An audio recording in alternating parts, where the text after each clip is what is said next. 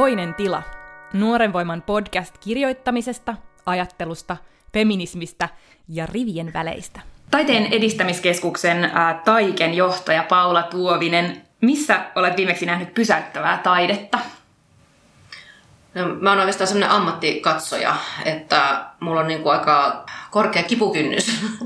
Eli ähm, mulla, mulle niin kuin sellaisia tosiaan oikeasti, jos mä sanoisin niin pysäyttäviä kokemuksia sattuu tosi harvoin. Että niitä on niin kuin, saattaa olla vaikka kerran kymmenessä vuodessa tai kerran viidessä vuodessa niin, että se on sitten jotenkin sellaista, että siitä oikeasti jää vahvempi jälki.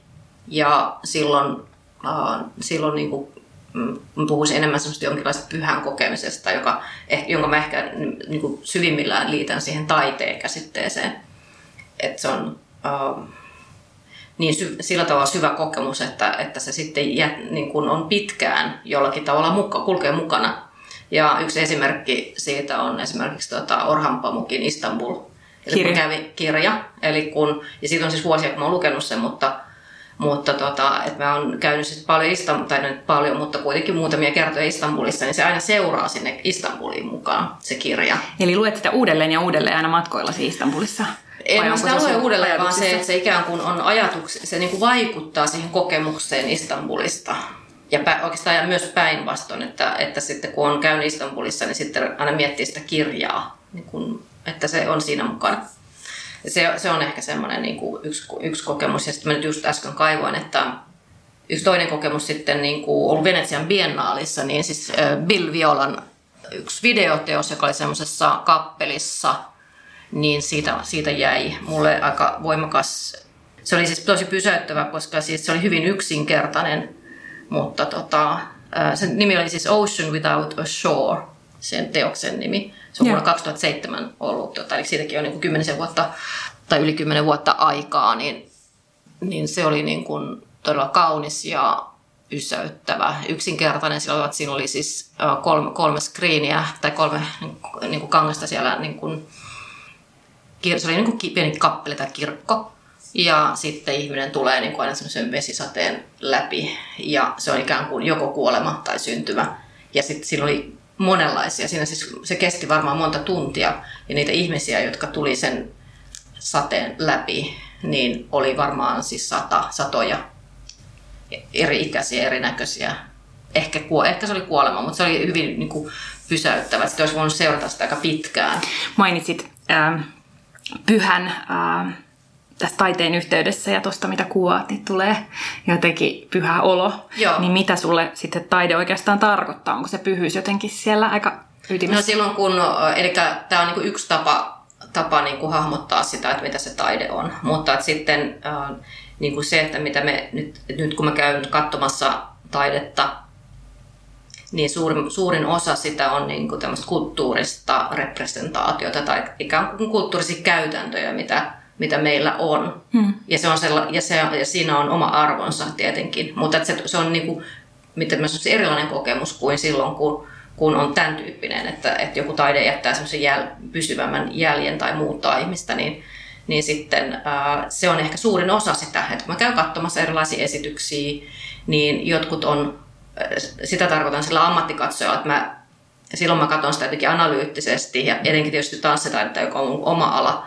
niin mä katson, niin kuin, että ahaa, tässä on vähän dramaturgia, okei, no joo, tämä on tehty näin, no joo, tässä olisi voitu, tätä olisi kannattanut kyllä lyhentää tuosta kohdasta, joo, okei, tässä on musiikki aivan liian kovalla suhteessa niin kuin näyttämällä olijoihin, koska nyt tai, niin kuin esimerkiksi tanssijoiden liikkuminen jää sen musiikin alle aivan väärällä tavalla. Eli tällä mä analysoin niin kuin sillä ikään kuin ammattikatsojana jolloin se kokemus on ihan erityyppinen.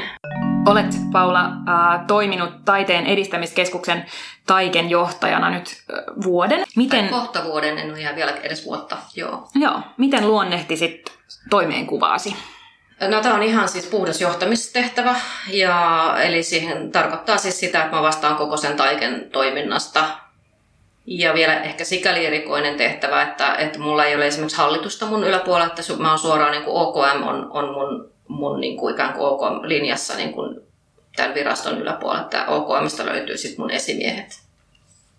Mitä? Tämä, jos mä vielä sanon, Joo, että mä en tiedä minkä verran niin kuin ihmiset niin kuin hahmottaa sitä, kun kulttuuripuolella aika vähän siis itse asiassa johtamistehtäviä. Ja se on yksi sellainen haaste, että, että millä tavalla niin kuin kertoo sit johtamistehtävästä. Että kun meillä on hirveän kentällä tosi pieniä organisaatioita, että miten sellainen yleisjohtaminen on. Että kun siinä on niin kuin kaikki niin kuin strategiasta, sitten taloushallinto, henkilöstöhallinto, tietohallinto, toimitilahallinto, kaikki, kaikki niin kuin tavallaan sellainen sen, sen organisaation pyörittäminen ja samalla sen, sen ytimen niin kuin kehittäminen siinä, niin, niin se on niin kuin kokonaisvaltainen paketti. Kokemus. Mikä on yllättänyt sut eniten nyt tässä vuoden aikana tai vajaan vuoden aikana? Uh, no ehkä, ehkä se, että kuinka on niin kuin riippuvaisia me ollaan siitä, että mitä OKMssä tehdään. Eli se on todella niin kuin lähellä ja kuulolla kaiken uh, aikaa? No siis tavallaan joo. Mitä sä kuvailisit Taiken, ja, tai, tai Taiken yhteiskunnallista tehtävää tähän? No siis meillähän on siis lakisääteinen tehtävä on siis taiteen edistäminen ja sitten kulttuurin edistäminen niiltä osin, kun se ei kuulu minkään muun viranomaisen tai organisaation tehtäviin. Mutta käytännössä katsoen, niin tällä hetkellä meillä on niinku kaksi asiaa. Kaksi niinku asiaa. Meillä on siis rahoittaminen ja kehittäminen tai palvelut. Ja niihin mennään molempiin mm. kohta myöhemmin tarkemmin. Minkälaista vastuuta ajattelet, että nykyisessä tehtävässäsi kannat? No kyllä, siis sillä tavalla siis iso vastuuta, että tämä on oikeastaan se paikka, missä pystyy tai pystyisi tai pystyy niin kuin jollakin tavalla vaikuttamaan siihen, että mikä on o, taiteilijan asema tulevaisuudessa, niin ainakin yritän kovasti sitä. Ja te olette siis mm. aika paljon etukenossa siinä mielessä, että kuinka pitkälle te suunnittelette nyt Joo, no siis no, juuri tämä tota, strateginen äh, tavoitteen asetanta, niin, niin sitä me ollaan, ruvetaan nyt kohta tekemään. Toki, että kun mä oon aloittanut, mä oon heti luonut tietyt tavoitteet, että mitä kohti me mennään, mutta tietäen niin, että koska nyt tässä sattuu olemaan tämä hallitus, hallituksen vaihto, niin meillä oli pakko tarttua heti tehtävään, muuten se on myöhäistä. Mm. Että se on sitten neljä vuoden kuluttua seuraavaan, se on melkein sitten se, kun mä oon jo lopettanut.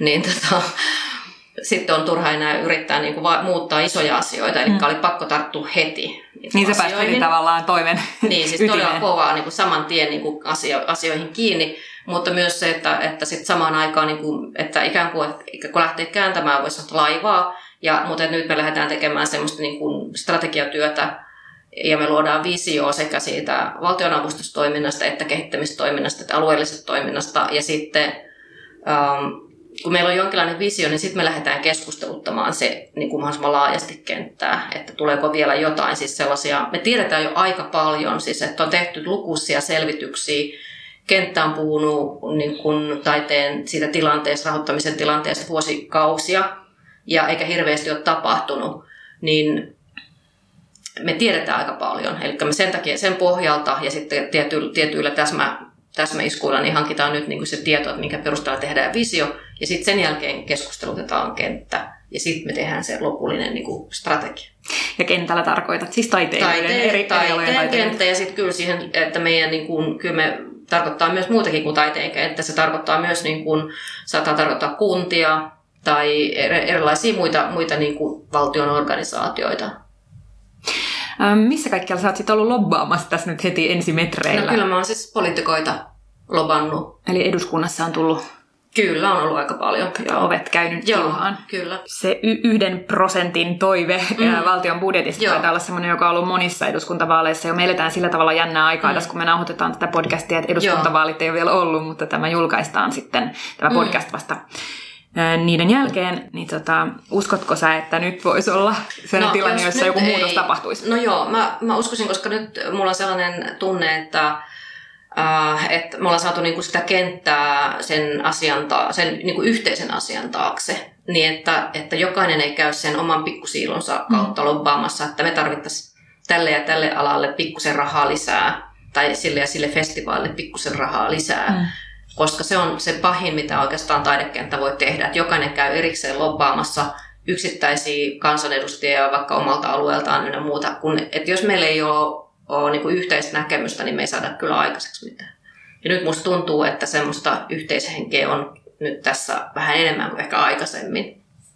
Se herättää toivoa. Joo. Mitä terveisiä lähetät muuten tota, vastavalitulle utopistiselle eduskunnalle tässä vaiheessa, kun No siis, että ilman muuta niin kun, että et taiteeseen ja kulttuurin lukuun pitää saada se yksi prosentti rahoitusta ja sitten sitä vastaan niin meidän täytyy tehdä aika paljon rakenteellisia muutoksia sekä siihen valtionavustustoimintaan, että meidän täytyy tehdä, muuttaa niin kuin koko tämän taidehallinnon rakenteita niin kuin joustavammaksi ja, ja yksinkertaisemmaksi. Sä oot myös toiminut sekä teatterikorkeakoulun että taideyliopiston johdossa. Minkälaista perspektiiviä ajattelet, että nämä johtotehtävät ja työt on, on tuonut tähän nykyiseen työhösi?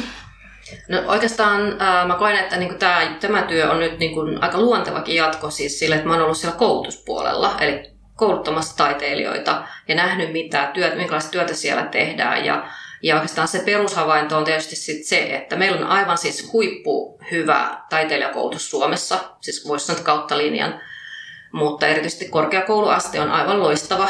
Ja siihen on satsattu tosi paljon rahaa, mutta se vastaavasti se kenttä, niin sitä kenttää ei ole kehitetty samalla intensiteetillä kuin, kuin sitä koulutusta. Eli mm. tarkoittaa sitä, että jos ei me nyt satsata siihen, siihen kentän kehittämiseen sitä 110 miljoonaa euroa, niin, niin silloin se menee hukkaan se koulutuspanostus, mitä on tehty taidepuolelle. Ja yhteiskunta tarvitsee taiteilijoita. Viittaat siihen, että ne saattaa valua sitten nämä opiskelijat muualle valmistuessaan? Tai... Kyllä, siis todella tulee kalliiksi yhteiskunnassa se, että ensin koulutus, siis taiteilijakoulutus on erittäin kallista. Se on yhtä kallista kuin, kuin tota hävittäjälentäjäkoulutus suurin piirtein. Niin äh, jos me koulutetaan niin kuin hyvin ja ja siihen on oikeasti laitettu sitä rahaa, niin, niin sitten se menee hukkaan se investointi. Että jos sitten se opiskelija turhautuu pari vuotta toimii ja huomaa, että tällä ei pysty elämään tällä taiteen, taiteen tekemisellä eikä oikein näköalaa mihinkään, niin monet vaihtaa yksinkertaisesti alaa. Oletteko Toki te? tästä taite- taiteilijakoulutuksesta on aina jotain hyötyä, että ei se kokonaan hukkaan mene, mutta sanotaan, että, että sitten niin kun, kyllä, sitä, siis, kyllä mä näen, että sitä on ainakin tähän mennessä mennyt hukkaan just siksi, että siellä on niin huono, huono tilanne monella alalla siellä ta- taiteen kentällä. Entä miten luonnettisit taikea tällä ähm, moninaisella suomalaisella apurahoittajien kentällä? Miten te asemoidutte? Mikä on teissä erityistä? No siis se, että me ollaan valtio, me ollaan valtiovirasto ja meillä on, on tavallaan, ähm, ikään voisi julkinen virkamies, niin kuin, tai julkinen tehtävä ja sitten, että virkamiehet tekee esittelystä päätöksiä tai, tai äh, esittelyjä päätöksenteon pohjaksi. Se on varmaan, niin kuin, että siinä on tavallaan tämmöinen niin kuin virallinen ähm, ainakin tunnelma, hmm. että se on niin kuin ehkä erottaa. Ja sitten toinen, että ehkä me ollaan jossain määrin konservatiivisempia kuin, kuin säätiöt, joilla ne pystyy vapaammin niin kuin muokkaamaan niitä, niitä niitä hakuinstrumentteja tai rahoitusinstrumentteja. Me ei pystytä liikahtamaan niin helposti mm. siinä, että jos me halutaan muuttaa jotakin, niin se on hitaampaa. Joo. Koneensäätiö on tunnettu rohkeista päätöksistä, niin se on no, tavallaan aika toinen ääripää. Niin, no kyllä nimenomaan, että, että siis me ei pystytä esimerkiksi muuttamaan niitä rahoitusmuotoja kovin helposti. Mitä ajattelet, että minkälaista niin kuin hyötyä tämmöinen moninainen rahoituskenttä tuo? No se on totta kai hyvä, että, että siis, ähm, on niin kuin erilaisia muotoja, että jos jossain, et, et voi, et jos ei saa valtiolta, niin sitten voi hakea säätiöltä tai säätiöiltä – mutta tota, et se, niin, no se on varmaan ihan hyvä, että niitä on erilaisia. Ja onko siinä sitten semmoinen jako, että usein uudet tulijat ikään kuin saavat ensin rahoitusta ehkä sitten niiltä yksityisiltä säätiöiltä? Vai voiko no, se mennä sanotaan, että yksityiset säätiöt ottaa ja pystyy ottamaan todennäköisesti enemmän riskiä. Ja se meillä se taas linkittyy siis siihen, että sanotaan, että se päätöksentekojärjestelmä on erilainen ja siihen, siihen tota, se johtaa tietynlaisiin ehkä päätöksiin enemmän kuin, kuin jossain säätiössä. Sun taustassa, Paula, on kiinnostavaa se, että olet itsekin tanssitaiteilija ja koreografi. Ähm, miten ylipäänsä päädyit näihin johtotehtäviin alun perin? Kiinnostiko sua ikään kuin saada enemmän valtaa tai päästä päättämään asioista? No tota, mä oon aina ollut siis, äh, niin kuin halunnut hoitaa vähän niin kuin yhteisiä asioita ja joutunutkin niihin tehtäviin ja varmaan hakeutunutkin sitten niihin tehtäviin. Mutta tota, kyllä toki siis varmaan mullakin niin kuin, mä luulen, että se on niin kuin ykkösasia, että, että kyllä mä niin kuin ikään kuin luontaisesti haluan että mä näen, että okei, nämä asiat on näin, miksi ne on näin, eikö näin pitäisi jotenkin muuttaa. Että mä haluan ikään kuin muuttaa asioita ja kehittää asioita, että se on varmaan semmoinen pohja, hmm. tärkeä pohja. Ja, tota, ja tietenkin mä oon tietoinen siitä, että, että, sit, että pitää olla jonkinlainen valta, että voisi tehdä jotakin päätöksiä tai, tai vaikut, yrittää hmm. vaikuttaa niihin. Ja tota, sitten, mutta et yksi, yksi syy, miksi mä oon tällä alalla nyt, niin on, on oikeastaan juuri se, että sanotaan, että jos tuolla olisi paremmat mahdollisuudet toimia niin kuin taiteilijana niin, että, että siitä voisi saada elannon, niin niin en mä välttämättä olisi siis näissä johtamistehtävissä. Niin, eli sulla on tavallaan aika Et herkullisesti kaksi, kaksi positiota. Sä oot voinut tai, apu, itsekin apurahataiteilijana tarkastella sitä kenttää ja ehkä niitä mm. asioita, jotka Kyllä. siellä ei toimi. Niinpä. Ähm, minkälaisia asioita sä oot käsittääkseni ainakin kerran saanut tämmöisen viisivuotisen ää, Joo, mulla on ollut apurahan, apuraha, joo. taiken kautta, niin tota, mitä se on mahdollistanut? Tai taiteen keskustoimikunnan kautta aikoina. Mitä se on mahdollistanut sinun omassa elämässä, tuommoinen pitkä jakso? No kyllähän se, siis no viisi vuotta ei ole kauhean pitkä jakso. Se on pisin, mitä Suomessa saa. No joo, e, tota, no se mahdollisti tietysti mulle sitä taiteen, niin tanssitaiteilijan toimimista, koska ä, tanssitaide on yksi niitä taiteenlajeilla, joilla ei ole mitään, juuri mitään rakenteita, että kuukausipalkkasi töitä on ehkä seitsemän tai jotain vastaavaa, mm. luku, pois lukien kansallisvaletti, joka on voisi sanoa melkein eri ala. Mm. Että ei ole oikein, niin kuin, että muuten se on sellaista että, ä, opetustyötä paljon ja kaikkea sen rahan raapimista niin kuin sieltä ja täältä ja tuolta, niin totta kai se luo sellaisen tietynlaisen perustan sille, että pystyy esimerkiksi olemaan perhe. Hmm. Jonkunlaista varmuutta. Niin jonkinlaista. Se on, e, se on eräänlainen vähän tämmöisen perustulon kaltainen, voisi sanoa, koska se on, nykyisinhän se on jo, silloinkin oli, mutta että nyt, nyt varsinkin niin, niin pieni, että eihän sillä esimerkiksi pääkaupunkiseudulla tee oikeastaan juuri mitään, että on pakko tehdä silti, siltikin kaikkea muuta palkka, siis palkkatyötä. Mutta silti saa sen mm. pohjan sille. Joo. Um, olet viime vuosina tutkinut teoksissasi tanssiryhmä Kuumien putkien kanssa muun muassa siis naiseutta ja sukupuolta. Joo. Uh, mitä te olette, minkälaisia asioita te olette löytäneet? Tuleeko se nyt, teillä on ollut siis ihan viimeisin teos on, on Mikaela, The Queen of Fucking Everything, joka, joka viime vuonna ää, tuli ja oli ää, sooloteoksestasi Blondi, tämmöinen uusi, uusi versio ää, 18 vuotta sitten esitetystä. Ja näissä kaikissa nimenomaan sukupuoli on keskeisessä roolissa.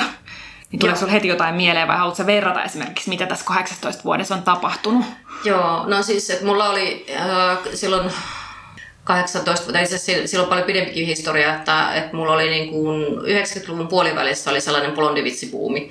Ja sitten kun mä oon itse blondi ja, ja sitten tota, pieni, nain, pieni valkoinen, valkotukkainen nainen, niin, niin tavallaan se blondin ikään kuin leima, ikään kuin liehu, on liehunut aina siinä niin kuin ympärillä. Että, se tarjosi itseään sulle aiheen ää, siis. Tarjosi minulle aiheen, joo, silloin. Ja sitten jotenkin se oli just semmoinen ihme blondi vitsi buumi meneillään, niin mä sitä että, että, aa, tässä on, että tämähän on, niin kuin, että tästä tuleekin, että on mun niin kuin tämmöinen, että tehdäänpä tämmöinen pieni vitsi esitys niin kuin tästä blondivitseistä. Ja no sitten siinä tuli yksi toinen teos väliin ja sitten mä, sit mä niin lähdin tekemään sitä blondi solo, soloteosta ja sitten siinä teoksen tekovaiheessa niin se itse asiassa syveni aika nopeasti, että siis mä tajusin, että, että kuinka paljon kerroksia siinä koko blondiudessa itse asiassa onkaan, että niin kuin lähtien siitä, että blondi on itse asiassa niin kuin mustan naisen tai niin kuin positiivi-negatiivi, että ne samat ennakkoluulot, mitä, mitä niin kuin on aikoinaan puhut, millä, tai sanotaan muotoilut, millä niin kuin mustia, mustia naisia on niin kuin ikään kuin, mm, tai mitä on ajateltu mustista naisista, että ne on tämmöisiä, että ne on, ne on promiscuity, niin kuin, mm. uh, että ne, ne on niin naiketa tahansa, mm. niin ihan sama koskee blondeja. Mm. Ja että ne on tyhmiä. Sama koskee niin kuin mustia mustia naisia. Mulla oli niin kuin, tavallaan, mä löysin kaikkia tämmöisiä, että ahaa, tässähän on niin kuin nämä samat, äh, samat asiat. Mutta että mä en mitenkään sitä korostanut, mutta että kuitenkin että se oli siellä niin kuin taust, koko aika niin kuin taustalla, siis nämä erinäköiset asiat. Ja, ja niin kuin etsin siihen sitten liikekieltä niin kuin kaikkien niiden, että lapsenomainen, eläimellinen, hmm. ää, seksuaalinen, filmitähdet kaikki, ja sitten kaikki tota, niin, maalaustaiteen blondit, blondit kuvastot ja, ja asennot ja kaikki tämmöiset, niin, ja, ja blondivitsikuvastot, ja niistä niin kuin, tavallaan kasasin sen blonditeoksen. Ja nyt niin kuin, mulla oli näyttämällä mies, joka siinä alkuperäisessä teoksessa, joka oli siis lavastaja, joka ei varsinaisesti liikkunut ollenkaan, vaan oli sellainen niin kuin liikkumaton hahmo siellä. Oikeastaan hän oli puu. Ja tota, no nyt sitten kun me ruvettiin tekemään uutta teosta, tai tämä tuli näiden kuumien putkien kautta, että he halusivat niin tehdä, kun mulla oli vielä, vielä 2015, mä esitin uudestaan tämän blonditeoksen Kiasmassa. Kun, kun Se äänestettiin tota, silloin ilmeisesti. Joo, yleisö katsojat halusivat sen uudelleen. Se, joo, katsojat halusivat nähdä sen uudestaan, niin mä jouduin vielä yli 50 esittämään sen sitten uudestaan, ikään kuin rekonstruoimaan sen ja tekemään periaatteessa sen saman, mikä se oli silloin. Mutta sitten kun nämä kuumat putket niin näki sen, niin ne ehdotti, että hei me halutaan tehdä tästä sellainen ryhmäjuttu. Ja siinä meni nyt sitten pari vuotta, että me sitä kehiteltiin, tai että taas tämä oli tämä raha, rahan hakeminen ja ah, joku, jää, joku on raskaana ja milloin mitenkin. Siis, että tosi haastavaa niin kuin tämmöisen ryhmän niin kuin ylläpitäminen tai yrittää niin kuin viedä tämmöistä esitystä eteenpäin, mutta me saatiin tehtyä se kuitenkin. Niin sitten se muutos, mikä tässä oli, niin kuin, sanotaan, että tässä on kuitenkin 20 vuotta väliin, niin nyt se, se että mitä, tästä, tämä oli niinku uusi teos, mutta siis sen vanhan pohjalta kuitenkin, niin tähän tuli niinku selkeästi, että me ei haluttu ottaa tähän nyt tätä niinku rotukysymystä tai ää, diversiteettikysymystä, vaan me keskityttiin niinku siihen blondien tämmöiseen hulluuteen tai siihen, niihin, mieli, niihin hulluusmielikuviin tai näin. Mutta sitten kun siinä oli, meillä oli sitten stylisti, niin hän on aika hyvä liikkumaan, niin hän oli nyt sitten siellä se, se yksi mies, joka sitten liikkuu. Mutta tähän tuli niin kuin, niin kuin tavallaan uusi kerrostuma kuitenkin nyt sitten kaikkea tätä, kuka on mies ja kuka on nainen. Mm. Ja ihan toisella tavalla kuin mitä oli sitten taas mun teoksessa ei. Että siihen tuli kuitenkin niin kuin sitten kaikki ne tämän hetken kysymykset jotenkin. Queer ja ehkä Queer, joo, joo. Kaikki tämmöinen näin tuli kuitenkin siihen ihan niin kuin uudella tavalla nousi sitten sen teoksen niin kuin kautta. Että jotenkin jännästi semmoista jonkinlaista evoluutiota tapahtuu et ja väistämättä se aikakausi niin kuin vaikuttaa sitten siihen. Niin, että se kommentoi, molemmat kommentoivat toisiaan aika niin. ja teos. Niin, jollakin tavalla niin vai? jotenkin. Joo. Joo. Luuletko, että se kaivetaan taas 18 vuoden päästä uudelleen? Ää, no voi se olla, tulee sitten mummo-versio, mummo-blondi. Myös siitä positiosta, jos vielä puhutaan sun tanssia positiosta, niin minkälaisia valtarakenteita olet niin sitä kautta kokenut tai minkälaisten valtarakenteiden osana olet kokenut olevasi? No, no siis se lähtee niin kuin pienestä liikkeelle ja se, kuin että se lähtee niin kuin semmoisesta tanssin ytimestä ensin. Et ensin sä oot niin kuin pieni tanssityttö ja sä huomaat, että, että siellä on niin kuin paljon vaan tyttöjä. Ja sulhan ei ole minkäänlaista valtaa silloin niin kuin mihinkään, vaan sä oot siellä se pikkutyttö tanssimassa. Sitten sä alat huomata, että, että tota, semmoisia niin valtarakenteita sen tanssitaiteen sisällä. Että silloin kun mä olin pieni, niin, niin alkoi erottua sitten, kun oli vaihtanut alaa niin kyllä jatstanssiin tai jotenkin näin tai muuta etsinyt, mitä oli niin mahdollista harrastaa näin, niin tota, tajuin, että okei, tanssin sisällä on tämmöinen valtarakenne, että baletti on jotain aivan tuommoista ihan muuta, ja ne katsoo enää vartta pitkin kaikkia muita mikä oli siis ihan oikeasti olemassa niin kuin koko tässä suomalaisessa tanssissa, että, että baletti oli ja balettitekniikka oli jotain semmoista, mihin noi ei muut ei yllä. Aivan. Et siinä oli ihan selkeä tämmöinen iso, iso niin kuin tämän alan sisällä niin kuin ristiriita tai tämmöinen valtarakennelma. Mutta sitten tota, kun koulutus, tanssitaiteen koulutus tuli teatterikorkeakouluun, niin alkoi tapahtua. Ja siellä keskityttiin vaan niin kuin nykytanssiin. Tai silloin sitä kutsuttiin vielä 80-luvun alussa varmaan moderniksi tanssiksi, mutta, mutta käytännössä katsoen, että se oli niin kuin nykytanssikoulu, niin pikkuhiljaa sen koulutuksen kautta, niin nämä asetelmathan muuttui sitten niinpä, että, että myöhemmin että, että ballet, kotimainen baletti, suomalainen baletti, niin sille ei ole niin enää siis vain pohjaa, kun samaan aikaan tulee niin globaalit ilmiöt. Mm. Ja, ja tota, baletti on sellainen laji, että se on samantyyppinen kuin huippuurheilu, että, että se on globaalisti kilpailtu ja sitten sellaiset maat niin kuin Kiina, jossa on valtavat väestöt, Venäjä, Ähm, jyrää. Niin, että ne jyrää täysin, koska siellä on valtava väestöpohja ja lahjakkuusreservi ja, ja sitten tietenkin se ehkä se pedagogiset menetelmät ynnä muuta. Ja ne haluaa hankkia sen mm. tietotaidon, niin sitten niin kuin pieni Suomi, niin ei täällä ole enää niin kuin mahdollisuutta mm. ähm, oikeastaan mitenkään elää balettitanssijana tai se on niin kuin aika mahdotonta. Ja. ja toki täältä voi nousta muutama huippu. Mutta silloin, tuota, tällöin. silloin tällöin. Joo. Et se muuttui tässä Koulutus tuo myös itse, itse varmuutta sille alalle ehdottomasti, sitten. Ehdottomasti. Ähm, mennään kirjailijan työhön ja kirjoittamiseen, kun, kun se on tämän podcastin keskeinen teema. Uh, Taiken, eli Taiteen edistämiskeskuksen taulukoita, kun katsoo tai teidän graafeja, niin kirjailijat saa merkittävän osan näistä yksi, yksityishenkilöille menevistä. Se on varmaan Joo. isoin yksittäinen ryhmä on. siellä. Uh, miten kirjallisuus nähdään suhteessa uh, näihin muihin taiteisiin ja palloihin siellä graafissa Joo. taikessa? No siis mä oon sitä mieltä, että meidän pitäisi lakata itse asiassa katsomasta näitä, näitä niin kuin, oh, sitä, sitä taiteen, taiteen tukemista niin kuin nimenomaan näistä taidealan siiloista käsin. Se ei silti tietenkään tarkoita, etteikö niitä, niitä taidealoja olisi mm-hmm. ja etteikö niille menisi niin kuin jaettaisi rahaa, mutta että nyt niin kuin meidän ongelma on oikeastaan se, että, että, että koko ajan ajatellaan niitä taidealasiiloja ja se taas johtaa siihen, että taiteilijat esimerkiksi koko ajan asettaa, asettautuu toisiaan vastaan. Että okei, no jos noin kirjailijat saa näin paljon tosta, niin miksi me saadaan niin kuin näin vähän? Ja miksi noin niin kuin saa tästä ton verran ja noin saa tosta Eli se verran? siilouttaa ikään kuin se enemmän. Siilouttaa, se niin kuin asettaa taiteilijat vastakkain sen sijaan, että me yhdessä puhuttaisiin niin kuin taiteesta niin kuin ylipäänsä ja sen merkityksestä ja sen asemasta, jolloin niin kuin me kaikki voitaisiin niin kuin paremmin et kirjallisuus on siis yksi, yksi taiteen laji siellä niin kuin meidän muiden, muiden joukossa. Et sillä ei ole mitään siis erityisasemaa, eikä, eikä millään taiteen alalla ole erityisasemaa. Mutta ähm, kun se siellä kuitenkin on, niin minkälaisia kirjailijuuksia ja kirjoittajia haluatte tukea? No nyt, tota, eli nyt kun me puhutaan siitä päätöksenteosta, niin kaikki yksilöapurahat myöntää toimikunnat.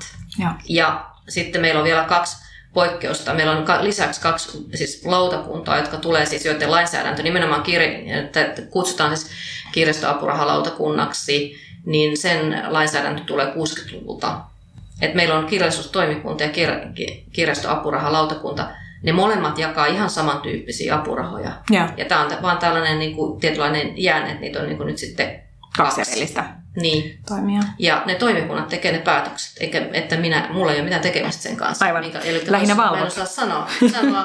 niin toisaalta mun täytyy aina katsoa, että sitten ne jatkossa niitä prosesseja kehitetään ja niin Mutta miten, äh, varmaan sulla on jonkinlainen ajatus siitä, että miten kirjallisuus Suomessa voi niin kun, taiteen kentällä ylipäänsä? Joo, no tota, Tämä ei ole mikään mun ihan siis spesifi ala, mutta siis sanotaan sillä, että mä, mähän olen aloittanut siis opinnot kotimaisella kirjallisuudella, että, mä, että sillä tavalla tämä on niin kuin jollain lailla niin kuin sydämessä.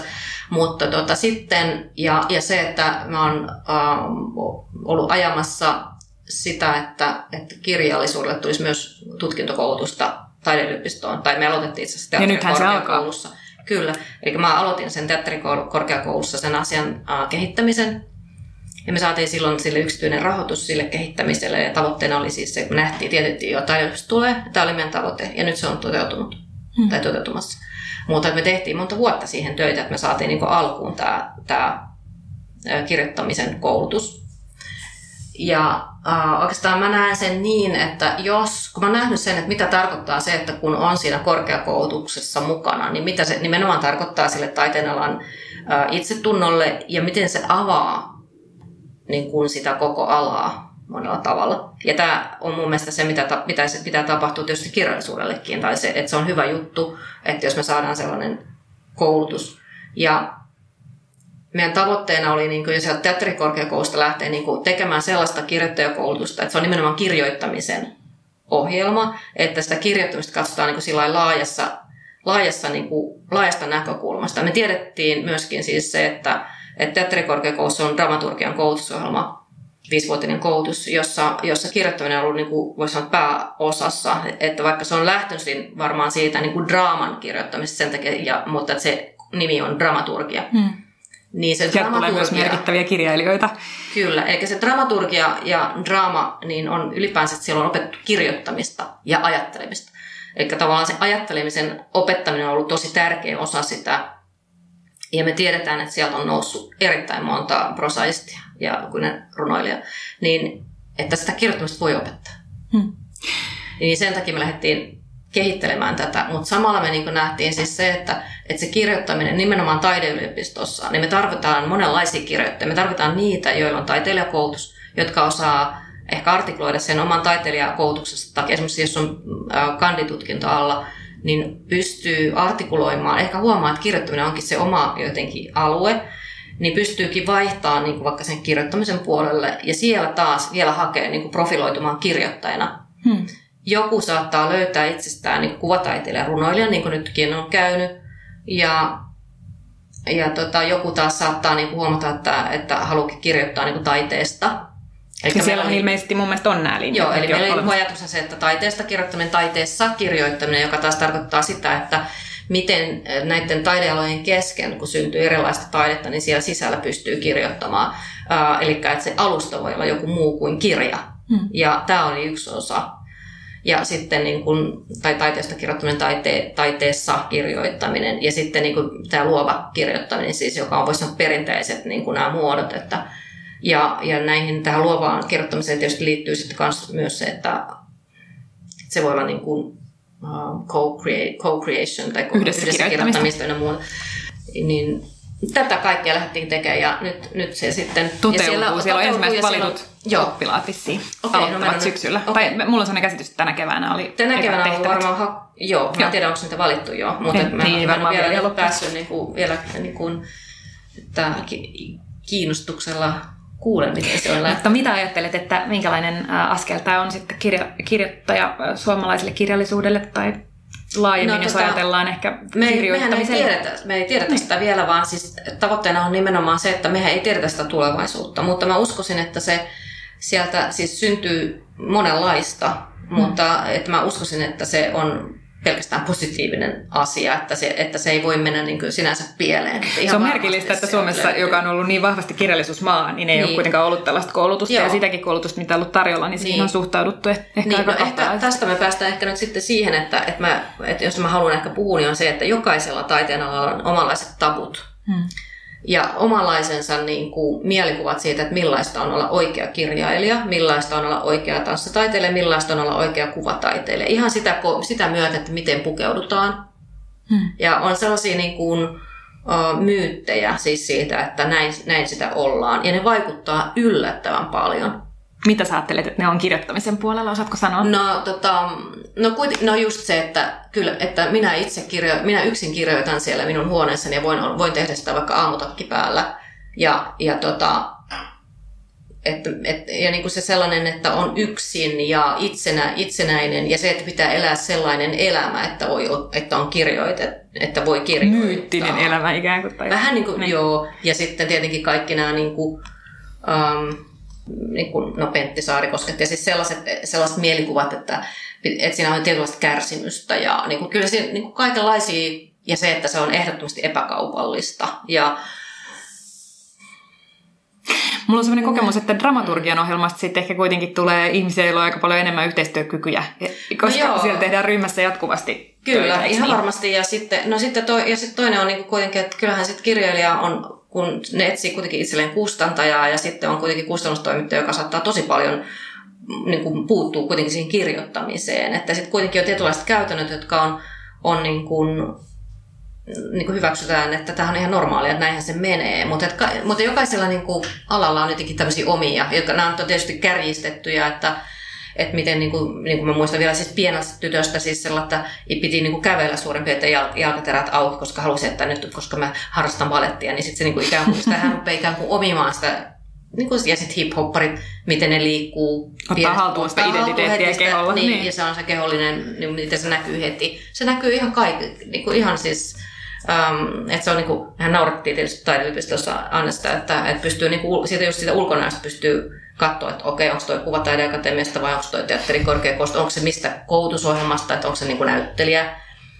ja vai onko se tanssia. Että tanssijat tunnistaa siitä, että ne on aina hiljaa mm. ja näyttelijät taas, että ne on niin kuin aina puhuu. erityisen niin kuin kova ääni, sillä niin kuin jotenkin ulospäin suuntautuneita ja, ja tota, kuvataideakatemialaiset on sitten yleensä, siis siinä on enemmän semmoista kerrospukeutumista ja enemmän semmoista niin kuin, vähän introverttia, sellaista vähän niin kuin piiloutumista, semmoista vähän ujo, ujoutta, niin kuin, mm taas vähän toisella tavalla kuin tanssi, tanssipuolella. Luuletko, että tämmöinen koulutus sit purkaisi tämmöisiä turhia tai jotenkin liian syväuurteisia myyttejä ihan, var, ihan varmasti. Ihan Joo. varmasti. Se, se sitä, se sitä käsitystä siitä, sitä se nimenomaan mitä se voi tekee. Joo, Joo. Sitä se nimenomaan tekee. Ja sitä kautta niin voi löytyä myös niin niitä lahjakkuuksia, jotka muuten olettaa, että no mähän en varmaan voi olla, koska mä oon niin tällainen. Hmm. Tai mä oon tästä tämmöisellä taustalla tai mulla on sitä tai tätä. Niin se purkaa kyllä, koulutus purkaa kyllä kaikkea tällaisia myyttejä. Kuulostaa Mä juttelin taannoin kirjailijatuttavani kanssa, joka on muutaman kirjan julkaissut, ja hän totesi, että, että kirjallisuus vaikuttaisi elättävän ihan mukavasti kaikkia muita paitsi kirjailijaa itseään. Ää, vaikka ilman hänen panostaan ei sitten toisaalta kuitenkaan koko markkinaa olisi, niin mitä ajattelet tästä väitteestä? No Antti Nylen on varmaan samasta kirjoittanut no, häviökirjassa. Tota, mä luulen, että pitää paikkansa. Mm. Ihan sama koskee kaikkia muitakin taiteenaloja. Mm. Että sehän siinä siis tietysti niin kuin onkin, että ei varsinkin sitten tällaiset, ähm, että mä olen tästä erityisen niin kuin raivoissani ja viha, vihainen, että, että tavallaan melkein aina ta, taiteilija unohtuu. Aina kun me puhutaan niin kuin jostain niin kuin rakenteesta, niin aina viimeisenä, tai ei ollenkaan välttämättä edes mainita sitä taiteilijaa missään kohdassa. Tai että niin kuin, ja myöskin se, että taiteilijat edes, itse ei edes havaitse niitä rakenne, rakenteessa mm. olevia niin kuin, puutteita tai, tai miten mä sanoisin, että ne mm, myöskin itse niin kuin ikään kuin tukee, tukee sitä, että ne rakenteet, pönkittää sitä, että ne rakenteet säilyy. Yksi äh, esimerkki siitä, minkä mä kuulin tässä vastikään, niin oli siis se, että mitä mä en tiennyt siis, että, että tota, kun meillä on siis taiteilija-apurahat, nämä valtion taiteilija-apurahat, joita myönnetään siis jos niin kuin yksivuotisena, kolmivuotisena, viisivuotisena tai näin. Sitten meillä on myös taiteilijaprofessorien apurahat. Niin mä pidin itsestään selvänä, että taiteilijaprofessorin apuraha on suurempi kuin taiteilija-apuraha. Hmm. Mutta mä kuulin, että se on siis sama. Aivan. Siis se on summaltaan sama. Niin mun mielestä se on niinku aivan samalla. Se on siis kymmenenvuotinen, se on pitempi. Tai se, että sä saat sen pidemmäksi aikaa. Mutta täytyisihän se nyt olla niin kuin korkeampi, koska se on siis sama, että, että tässäkin mun mielestä taiteilijoita huijataan siinä, että, että, että, että niin kuin mikä tahansa normaali palkansaaja, jos sä menet johonkin työpaikkaan, niin jos sä saat ylennyksen ja sulle tulee toisenlainen titteli, niin totta kai sun palkkaa tarkistetaan sen mukaan. Mm. Tai jos, ja varsinkin, että tämä professorititteli, joka on alun alkaen varmaan 70-luvulla tarkoitettu, että se vastaa ikään kuin sitä, sitä yliopistoissa olevaa professuuria. professuuria. Tämä on musta aivan siis törkeää, että nyt taiteilijaprofessori saa 1709 euroa ja sitten se maksaa myöllin. Ja, ja sitten noin yliopistoissa on 6, 7, 8, 9 tonnia. Hmm. Tässä on niin, mitä ilmeisimmin aika paljon haasteita ja uudistettavaa tässä Niin, niin siis, että eihän täällä, että, että niin kun, ja sitten tämä, eikä kukaan puhu siitä. Mä en mm. ymmärrä, miksi, miten tämmöistäkään niin ei puhuta. Että, että herra jästä sentään, että niin kuin, että miten ne niin kuin, hyväksyy tämän. Mennään myöhemmin vielä näihin tulevaisuuden visioihin. Sä oot ollut siis tässä työryhmässä, joka on kehitellyt ja miettinyt, miten näitä asioita voisi muuttaa, mutta käydään eka läpi tämä, tämä apurahapäätösprosessi, miten se on tällä erää taikessa. Ja, ja te niin kuin mainitsit, niin teillä on siis taidetoimikunnat ja lautakunnat, jotka jakaa Joo. apurahoja Joo. ammattitaiteilijoille ja yhteisöille Joo. noin 35 miljoonaa vuodessa su- suurin piirtein. Ää, miten nämä kirjallisuutta koskevat apurahapäätökset tarkemmin tehdään, jos puhutaan esimerkiksi just näistä pidempiaikaisista apurahoista. Ää, eli miten esimerkiksi tämä näiden taidetoimikuntien vertaisarviointi käytännössä toimii. He siis saa ne hakemukset ja sitten he tekevät vertaisarvioita. Joo, no siis ähm, tässä on vielä nyt, nyt että ehkä, ehkä siis se lautakunta ja sitten se toimikunta saattaa tehdä varmaan vähän eri, eri tavalla sen, että miten ne sitten niitä arvioi. Mutta se, että meillä on niinku sellaiset yleis, yleiset ähm, kriteerit, mutta meidän pitää nyt niitä kriteerejä kyllä sitten vielä tarkentaa tulevaisuudessa. Mutta, mutta siis meille tulee hakemukset, jotka niin kuin käsitellään. Meillä suunnittelijat vielä katsoo että siellä on tarvittavat liitteet ynnä muuta. Ja sitten niistä tehdään kooste ja sitten ne koosteet menee tota, sinne toimikunnan jäsenille arvioitavaksi tietynlaisella ohjelmalla, millä ne niin kuin sit arvioi. Siellä voi käyttää tämmöistä niin kuin pisteytystä, mutta kaikki ei sitä käy, hmm. ei käytä. Eli se hajoaa aika paljon, miten ei niitä... käytä. Että yleensä nimenomaan kirjallisuudessa, niin varma, mä, en, mä en, en nyt sitten tiedä, että mä luulisin, että niistä ei välttämättä kumpikaan käytä tämmöistä pisteytysjärjestelmää, mutta sitä voisi käyttää niin kuin tukena, tukena siinä niin kuin arvioinnissa.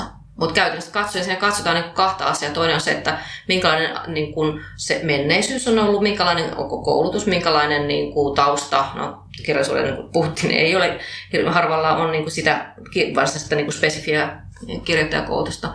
Mutta että minkälainen, mitä on julkaissut ja minkälainen tausta ja minkälainen asema tavallaan siinä sen taidekentässä on. Hmm. Ja sitten se suunni, työsuunnitelma, mitä aikoo tehdä, kuinka uskottava se on ja, ja tota, kuinka hyvä se on se sisältö, Oliko mitä ne on ajatelleet. Näillä on suunnilleen saman painoinen arvo näillä kahdella? Joo, joo. Et se on ihan sitten, se on kokonaisarviointia siinä, siinä sitten.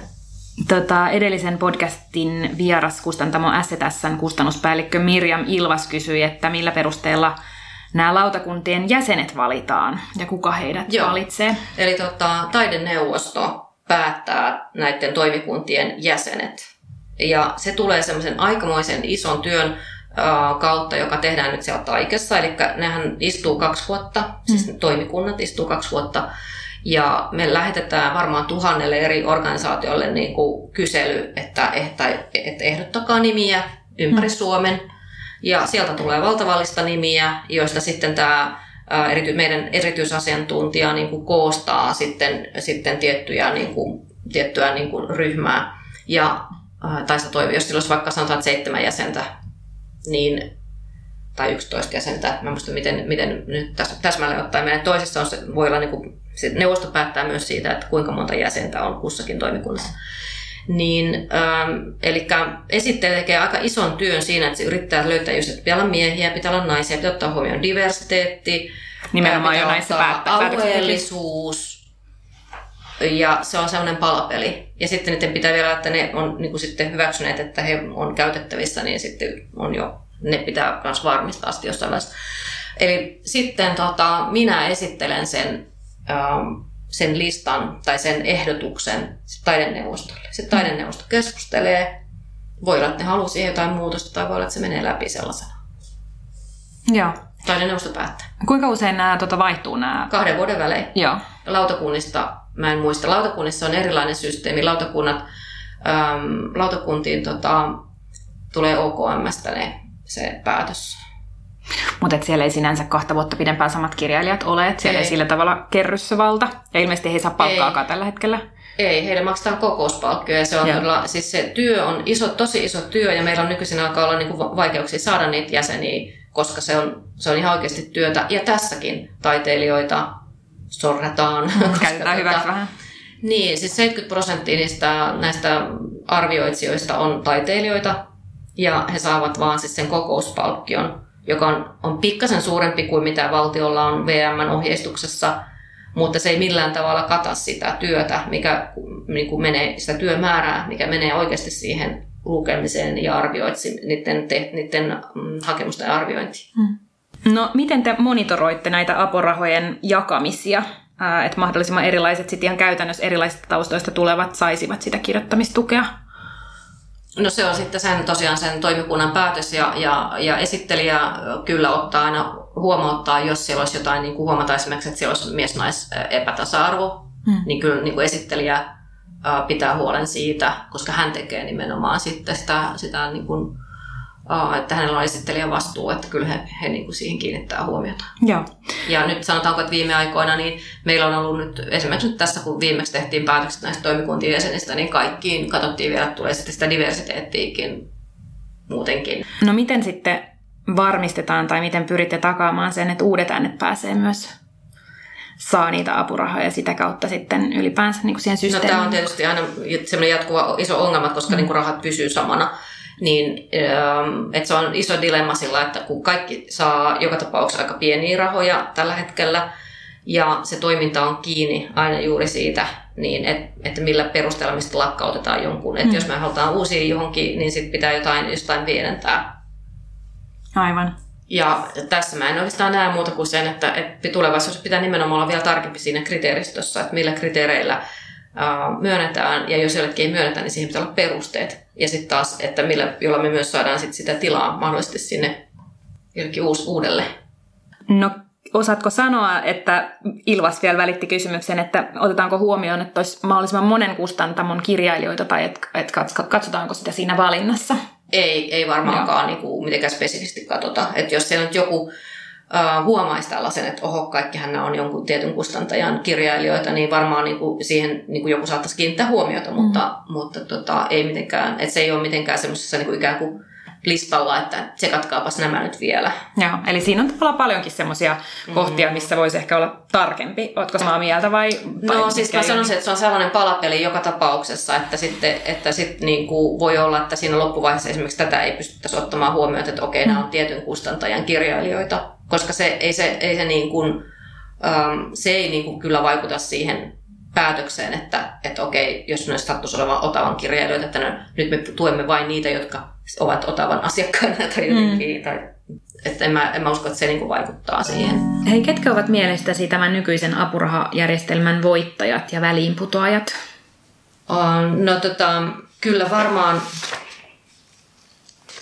No siis nyt kun me puhutaan niin kuin apurahoista, niin varmaan siellä koska ne on nimenomaan niitä nyt, joita vertaisarvioidaan, niin voi, voi varmaan olla, että siellä sellaiset nuoret, joilla ei ole niin kuin tiettyä verkostoa, niin esimerkiksi varmaan voi pudota, pudota ulkopuolelle. Jotka ei ole tuttuja vaikka näille niin, valitsijoille esimerkiksi. Niin, niin esimerkiksi. vaikutusta. Joo, että kyllähän Um, totta kai se on, että ketä, ketä ne ihmiset, ne vertaisarvioit tuntee, niin, niin tota, varmasti vaikuttaa siihen, ketkä. Ja sehän se tarkoitus siinä on, siksi ne on siellä, niin kuin, tämä systeemi on luotu tämmöiseksi, että ne tuntee niin kuin, tiettyjä ihmisiä ja tiettyä kenttää, että ne pystyy arvioimaan sitä laatua sitten, ikään kuin sen taiteilijan laatua jotenkin. Hmm.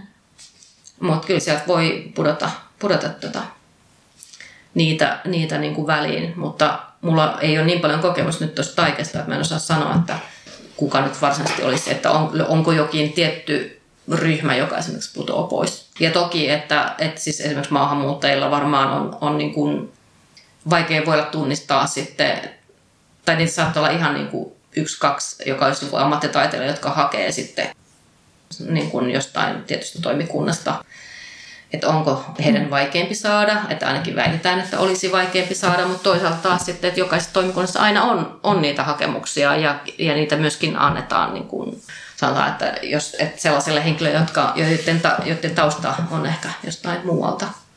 Yksi, yksi aihe, mikä on ollut tässä nyt mediassa ää, esillä, on ollut vapaan taiteen kentän vaikeudet, muun muassa mm. Valtteri Raekkallion Joo. taideryhmän kautta. En tiedä, liittyykö se nyt ihan suoraan tähän, mutta mutta juurikin tällaiset ryhmät, jotka ei ole siis valtion osuuksien piirissä ja jotka joutuisivat taistelemaan ikään kuin toimeentulosta. Joo, no tämä on niin kuin toinen ja mun mielestä isompi juttu. Eli siis taiteilijapurahasysteemi, jota, jota siihen, että ne päätökset tekee toimikunnat. No, mutta silloin kun puhutaan näistä yhteisöistä, niin taike, äh, taike eli minä, on se, joka viime kädessä tekee sen päätöksen niistä yhteisöjen tuesta. Ja meidän isoin ehkä ongelma tällä koko kentällä on se, että meillä on todella jäykkä systeemi, että meillä on kansalliset laitokset, jotka saa niin kuin valtion avustusta ja suoraan OKMstä. Ja sitten meillä on tämä VOS-järjestelmä, joka mm. luotiin 60-70-luvulla, joka on erittäin jäykkä. Ja siinä on siis vain tämmöinen laskennallinen kriteeri, eli minkä verran siellä on henkilötyövuosia, niin sen perusteella ne saa sen rahansa. Eli siinä ei ole muuta ohjausta sille, sille rahoitukselle. Ja sitten Taike myöntää tälle koko muulle vapaalle kentälle rahoitusta. Ja tämä on iso, iso ongelma, että se on erittäin pieni summa, mitä me pystytään jakamaan. Et se on, vuonna 2017 se oli yhteensä 13,6 miljoonaa euroa ja siitä oikeastaan noin 8 miljoonaa euroa nyt 9 miljoonaa euroa menee puhtaasti niin kuin taideorganisaatioille, jotka siis tekee taidetta. Mm. Ja se haki 2000 yhteisöä ja sitä sai 675 yhteisöä suurin piirtein. Niin se tarkoittaa sitä, että se keskimääräinen tuki on 20, noin 20 000 euroa. No se jakautuu niin, että siellä on pienimmät on 10 tonni ja suurimmat, siellä on pari kolme, jotka saa 200 000. Mutta suurin osa saa semmoisen muutaman 10 tonnia. Hmm. Ja sillähän ei pysty vielä pyörittämään niin kuin varsinaisesti mitään niin kuin pitkäjänteistä toimintaa, vaan sillä pystytään palkkaamaan just tämä yksi toiminnanjohtaja tai puolikas toiminnanjohtaja. Ja sitten ruvetaan hankkimaan sitä muuta rahoitusta. Ja se on se, se niin kuin jatkuva niin kuin ongelma tässä, että sitä pitkäjänteistä tukea on, on todella va- vaikeaa saada. Ja että sitä rahaa on niin vähän. Hmm. Että sitä käytännössä katsoen saman verran koko vapaalle, vapaan kentän toimijoille kuin RSO saa yksi. Ja. Ja se on se iso ongelma, koska nyt sillä vapaalla kentällä toimii, ja mä en, tarkoita vain esittäviä taiteita, vaan kaikki, siis sekä kirjallisuuden yhteisöt, mediataiteen yhteisöt, kuvataiteen yhteisöt, esittävän taiteen yhteisöt, kaikki, kaikki nämä, niin sinne menee kaikki ne, jotka on saanut sen helvetin hyvän, anteeksi, erittäin hyvän koulutuksen yliopistossa. Niin ne toimii siellä vapaalla kentällä tai siis ylipäätään. Koska harva saa kohta. esimerkiksi suoraan mitään No ei ole, niin. niin. Siis aika monet no, kuvataiteilla, kirjailijoilla, um, tanssijoilla, sarjakuvataiteilijoilla, harvalla on, on olemassa edes sellaisia rakenteita, mihin voisi työllistyä. Niin tavallaan nämä taidealan organisaatiot on ne, jotka pystyisivät tekemään asialle jotain tai ikään kuin että siellä on sitä työtä, josta pitäisi maksaa palkkaa, niin meillä ei ole sitä rahaa, millä me, millä me voitaisiin tukea ne, niitä yhteisöjä, jotka, on, jotka luo nimenomaan sitä uutta, joilla on monipuolista se, ehkä se toiminta ja niin kuin nykyaikaista, tai miksi sitä kutsuisi, mutta, tai innovatiivista, niin me ei pystytä hirveästi muuttaa nyt tätä tilannetta, ellei me saada sitä uutta rahaa ja ellei se itse ne rahoitusmuodot, mitä meillä on, niin jos ei pystytä muuttamaan niitä. Eli tämä on kaiken ytimessä oikeastaan, tämä on, mun mielestä, sitä... Tämä on niin kuin, musta kaikista isoin ongelma. Että taiteilija-apurahat menee niin kuin omaa latuaan. Hmm. Ja niissä on sitten se ongelma, että niistä ei kerro sitä sosiaaliturvaa samanlaista kuin palkansaajalle. Hmm. Tämä on se toinen. Nämä on nämä kaksi mun kär, kärkeä on nämä. Näitä yhteisöavustuksia pitäisi pystyä jakamaan paljon enemmän, paljon isommilla summilla. Ja sitten meidän pitäisi saada taiteilijapalkkaa. Todellakin olet ollut mukana vetämässä tämmöistä työryhmää opetus- ja kulttuuriministerin ministeriön asettamaa, Sampo Terhon asettamaa työryhmää ja, olette muun muassa ehdottaneet siirtymistä apu, apurahoista taiteilijapalkkaan. Miksi se olisi teidän työryhmän mielestä parempi vaihtoehto? Ja onko se mahdollinen? Mitä se vaatii? No, no vois, siis vois me lähdetään tekemään nyt siis taiteille, tai se ehdotus on siis, että tehtäisiin taiteilijapalkkakokeilu, jossa tehtäisiin, etsittäisiin niitä ratkaisuja, että millä, millä se apuraha saataisiin ikään kuin palkkamuoto, eikä tarkoittaa sitä, että se olisi niin kuin vero, verollista tuloa. Me sitä tietysti lähdetään nyt sitten miettimään, että millä, millä keinoilla sitä voitaisiin tehdä, mutta siis tämä on semmoinen rakenne, mitkä, mitä muun muassa taiteilijat itse niin kuin ylläpitää. että Sture Fjäder ehdotti tässä lähiaikoina sellaista, että mitä jos näille maahanmuuttajille muun muassa hän tarkoitti niitä, että, että, että jospa joillekin henkilöille voitaisiin maksaa hieman pienempää palkkaa ja hieman pienempää sosiaaliturvaa. Ja se, siitähän nousi ihan hirveä häly. Ja olen aivan varma, että myös taiteilijat olivat sitä mieltä törkeä ehdotus. Mutta kun meillä on jo tämmöinen ryhmä, taiteilijat, mm. urheilijat ja tutkijat ja kas taiteilijat itse eivät reagoi kauhean voimakkaasti. Tai no toki, että nyt vaikka sen yleinen kirjoitus, mutta hän ajatteli, ajoi siinä nyt lähinnä varmaan tästä perustulotyyppistä taiteilijapalkkaa. Mutta siis se meidän ehdotus on se, että näistä valtion taiteilija-apurahoista, silloin kun me myönnetään valtiolta tämmöistä apurahaa, niin sen pitäisi olla sellaisessa muodossa, niin kuin palkansaajillakin on, niin että sitä kertyy vastaava sosiaaliturva kuin palkansaajalle. Et jos valtio pitää tärkeänä sitä, että meillä on taiteilijoita, jotka toimii kentällä ikään kuin, voisi sanoa, että valtion taiteilijoina, mm. vähän uudessa merkityksessä, en tarkoita 70-luvun valtion taiteilijaa, mutta, mutta että silloin meidän pitäisi pystyä maksamaan se apuraha verollisena tulona niin, että siitä kertyy kunnolla eläketulot ja kaikki sosiaaliturva, muu sosiaaliturva, muun muassa siis työttömyysturva. Tarkoittaako se silloin vähän vähemmän saajia luultavasti? Öö, ei, vaan sitä ei kannata lähteä edistämään, ellei me saada niinku siihen lisärahoitusta ja niin, että se palkka olisi niinku semmoinen vähän noin kolme tonnia. Joo. Eli palk- jos se olisi palkkana, niin sen pitäisi olla ihan palkan suuruinen. Ja siitä sitten pitäisi maksaa ne, ne normaalit sosiaaliturvamaksut. Ja muun muassa, että siihen pitäisi saada kuulumaan vaikka tota, työterveys. Mikä nyt tuli tuossa nyt vaikka, että minkälainen tulosvastuuapurahassa on, että no jos sitten joku ei kirjoita mitään, niin silloinhan pitäisi, olisi hyvä, että joku kävisi vaikka juttelemassa, että hei, onko sulla joku ongelma? Hmm. Että mikä se ongelma on? Nyt on oletko sairas? ikään kuin. Niin, oletko kenties sairas, että tarvitset tukea siihen, että voisit kirjoittaa? Tai mikä sun kirjoittamisen esteenä on? Mikä, mikä tämän mahdollistaisi nyt sitten, mitkä muutokset? No tota, meillä, me ollaan tietysti riippuvaisia siitä nykyisestä lainsäädännöstä, että mikä on, um, mikä on esimerkiksi työnantajan velvollisuudet. Mutta tota, meillä on aika paljon siis erilaisia esimerkkejä siitä, että jotkut um, esimerkiksi organisaatiot pystyy palkkaamaan aika, voisi sanoa, vapaita taiteilijoita. Eli tavoitteena on se, että meillä olisi niin vapaan taiteilijan tämmöisiä palkkoja jaossa, jotka olisi muuten siis aika hyvin samantyyppisiä kuin taiteilijan apuraha, mutta että niissä pitäisi olla sitten, että joku, jonkun pitää olla työnantaja, Meillä on yksi versio, mitä, mitä tota, voidaan pohtia sitten, että onko se, jossa ei olisi työsuhdetta, mutta, mutta siis joko niin, että taike on työnantaja, niin kuin me ollaan nyt näille niin sanotuille läänintaiteilijoille työnantaja, tai sitten, että, että taiteilija hakisi sitä yhdessä jonkun yhteisön kanssa, esimerkiksi residenssin kanssa, ja, ja jos hän saa sen, niin se sitten on sitoutunut maksamaan se organisaatio sen palkan tälle Vähän vastaavasti kuin Suomen Akatemia tekee. Juuri näin. Eli se siis tavallaan sama kuin Suomen muodolla. Akatemia tekee tutkijoiden kanssa, että se ikään kuin kiinnittyy johonkin se taiteilija. Että, se voi, että tässä on vaikka minkälaisia niin kuin niin kuin käyttää vain mielikuvitusta, mitä se voisi olla. Mitä haluaisit Paula Tuovinen kysyä toisen tilan seuraavalta vieraalta tutkija Tytti Rantaselta? kirjallisuuden tai tarkemmin kertomuksen tutkimukseen sekä tämän podcastin aiheisiin, kirjoittamiseen, ajatteluun, feminismiin ja valtaan liittyen. Tytti on siis kertomuksen vaarat-hankkeen tutkija ja yksi filosofisten niin ja näin lehden päätoimittajista. Mitenköhän mä tämän muotoilisin, mutta tuota, mä huomannut siis, että viime aikoina niin kuin tosi paljon puhutaan aina, että kuinka ja oikein niin kuin kliseeseen saakka, että kuinka kertomus ja kertomus ja aina pitää olla niin kuin kertomus ja että mainostajat, mainostajat käyttävät kertomusta ja kerto, niin kuin, että se tulee niin kuin joka puolella. Miten mä, mitähän mä tästä nyt niin kuin kysyisin? Kun mulle itselle niin jotenkin, mä, mä en niin kuin, ehkä se johtuu siitä, kun mä oon tanssitaiteilija, mutta että mulle kertomus ei ole niin tärkeä.